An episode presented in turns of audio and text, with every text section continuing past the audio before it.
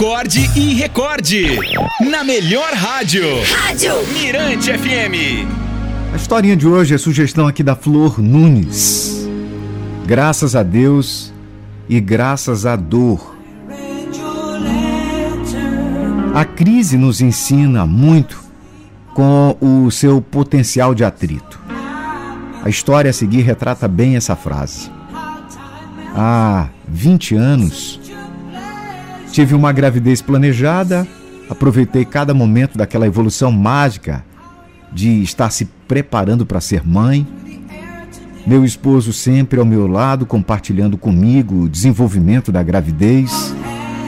O parto também foi planejado, mas fomos pegos de surpresa quando um dia, numa consulta de rotina, pouco antes de fazer nove meses, tive um pré-eclâmpsia que antecipou o dia marcado para nós para o nascimento do bebê. Mas tudo deu certo e nasceu uma linda e saudável pequenina. Já saí da clínica com depressão pós-parto e toda minha luz foi substituído por um abismo profundo. Fui diagnosticada erroneamente, o que me fez afundar ainda mais naquele abismo. De princípio, me entreguei totalmente. Mas quando me encontrava no fundo do poço, travei uma luta comigo mesma, referindo-me aqui no Bom Combate. Comecei a admitir os meus defeitos e reconhecer as minhas qualidades, destacando-as em minha recuperação. Depois de muita luta, naquela madrugada em que coloquei minha filha deitada em meu peito, a fim de fazê-la dormir, fui tocada por uma energia de luz singular. Naquele momento, a inexplicável luz fez desaparecer a escuridão que existia em mim e me resgatou do extenso limbo em que antes eu me encontrava.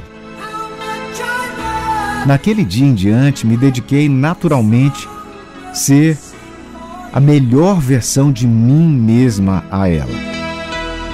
Hoje, com 20 anos, ela se tornou uma linda moça que veio para brilhar. Naquela situação,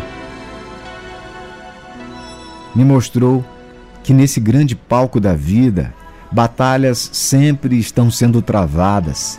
E tudo é um processo de aperfeiçoamento do ser humano que é lento, porém gradativo.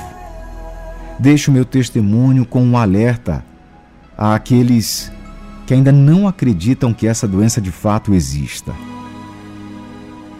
E pode ser devastadora quando não há apoio necessário.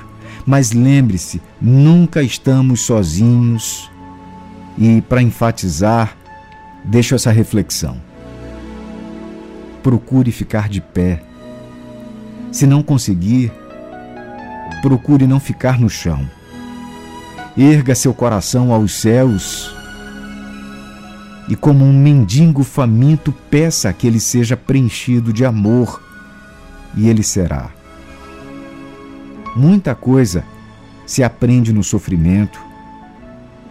Você pode ser derrubado, você pode ser mantido no chão, mas ninguém, ninguém pode impedir que você erga seu coração ao céu, exceto você. Por isso, Levante-se e vamos vencer essa luta.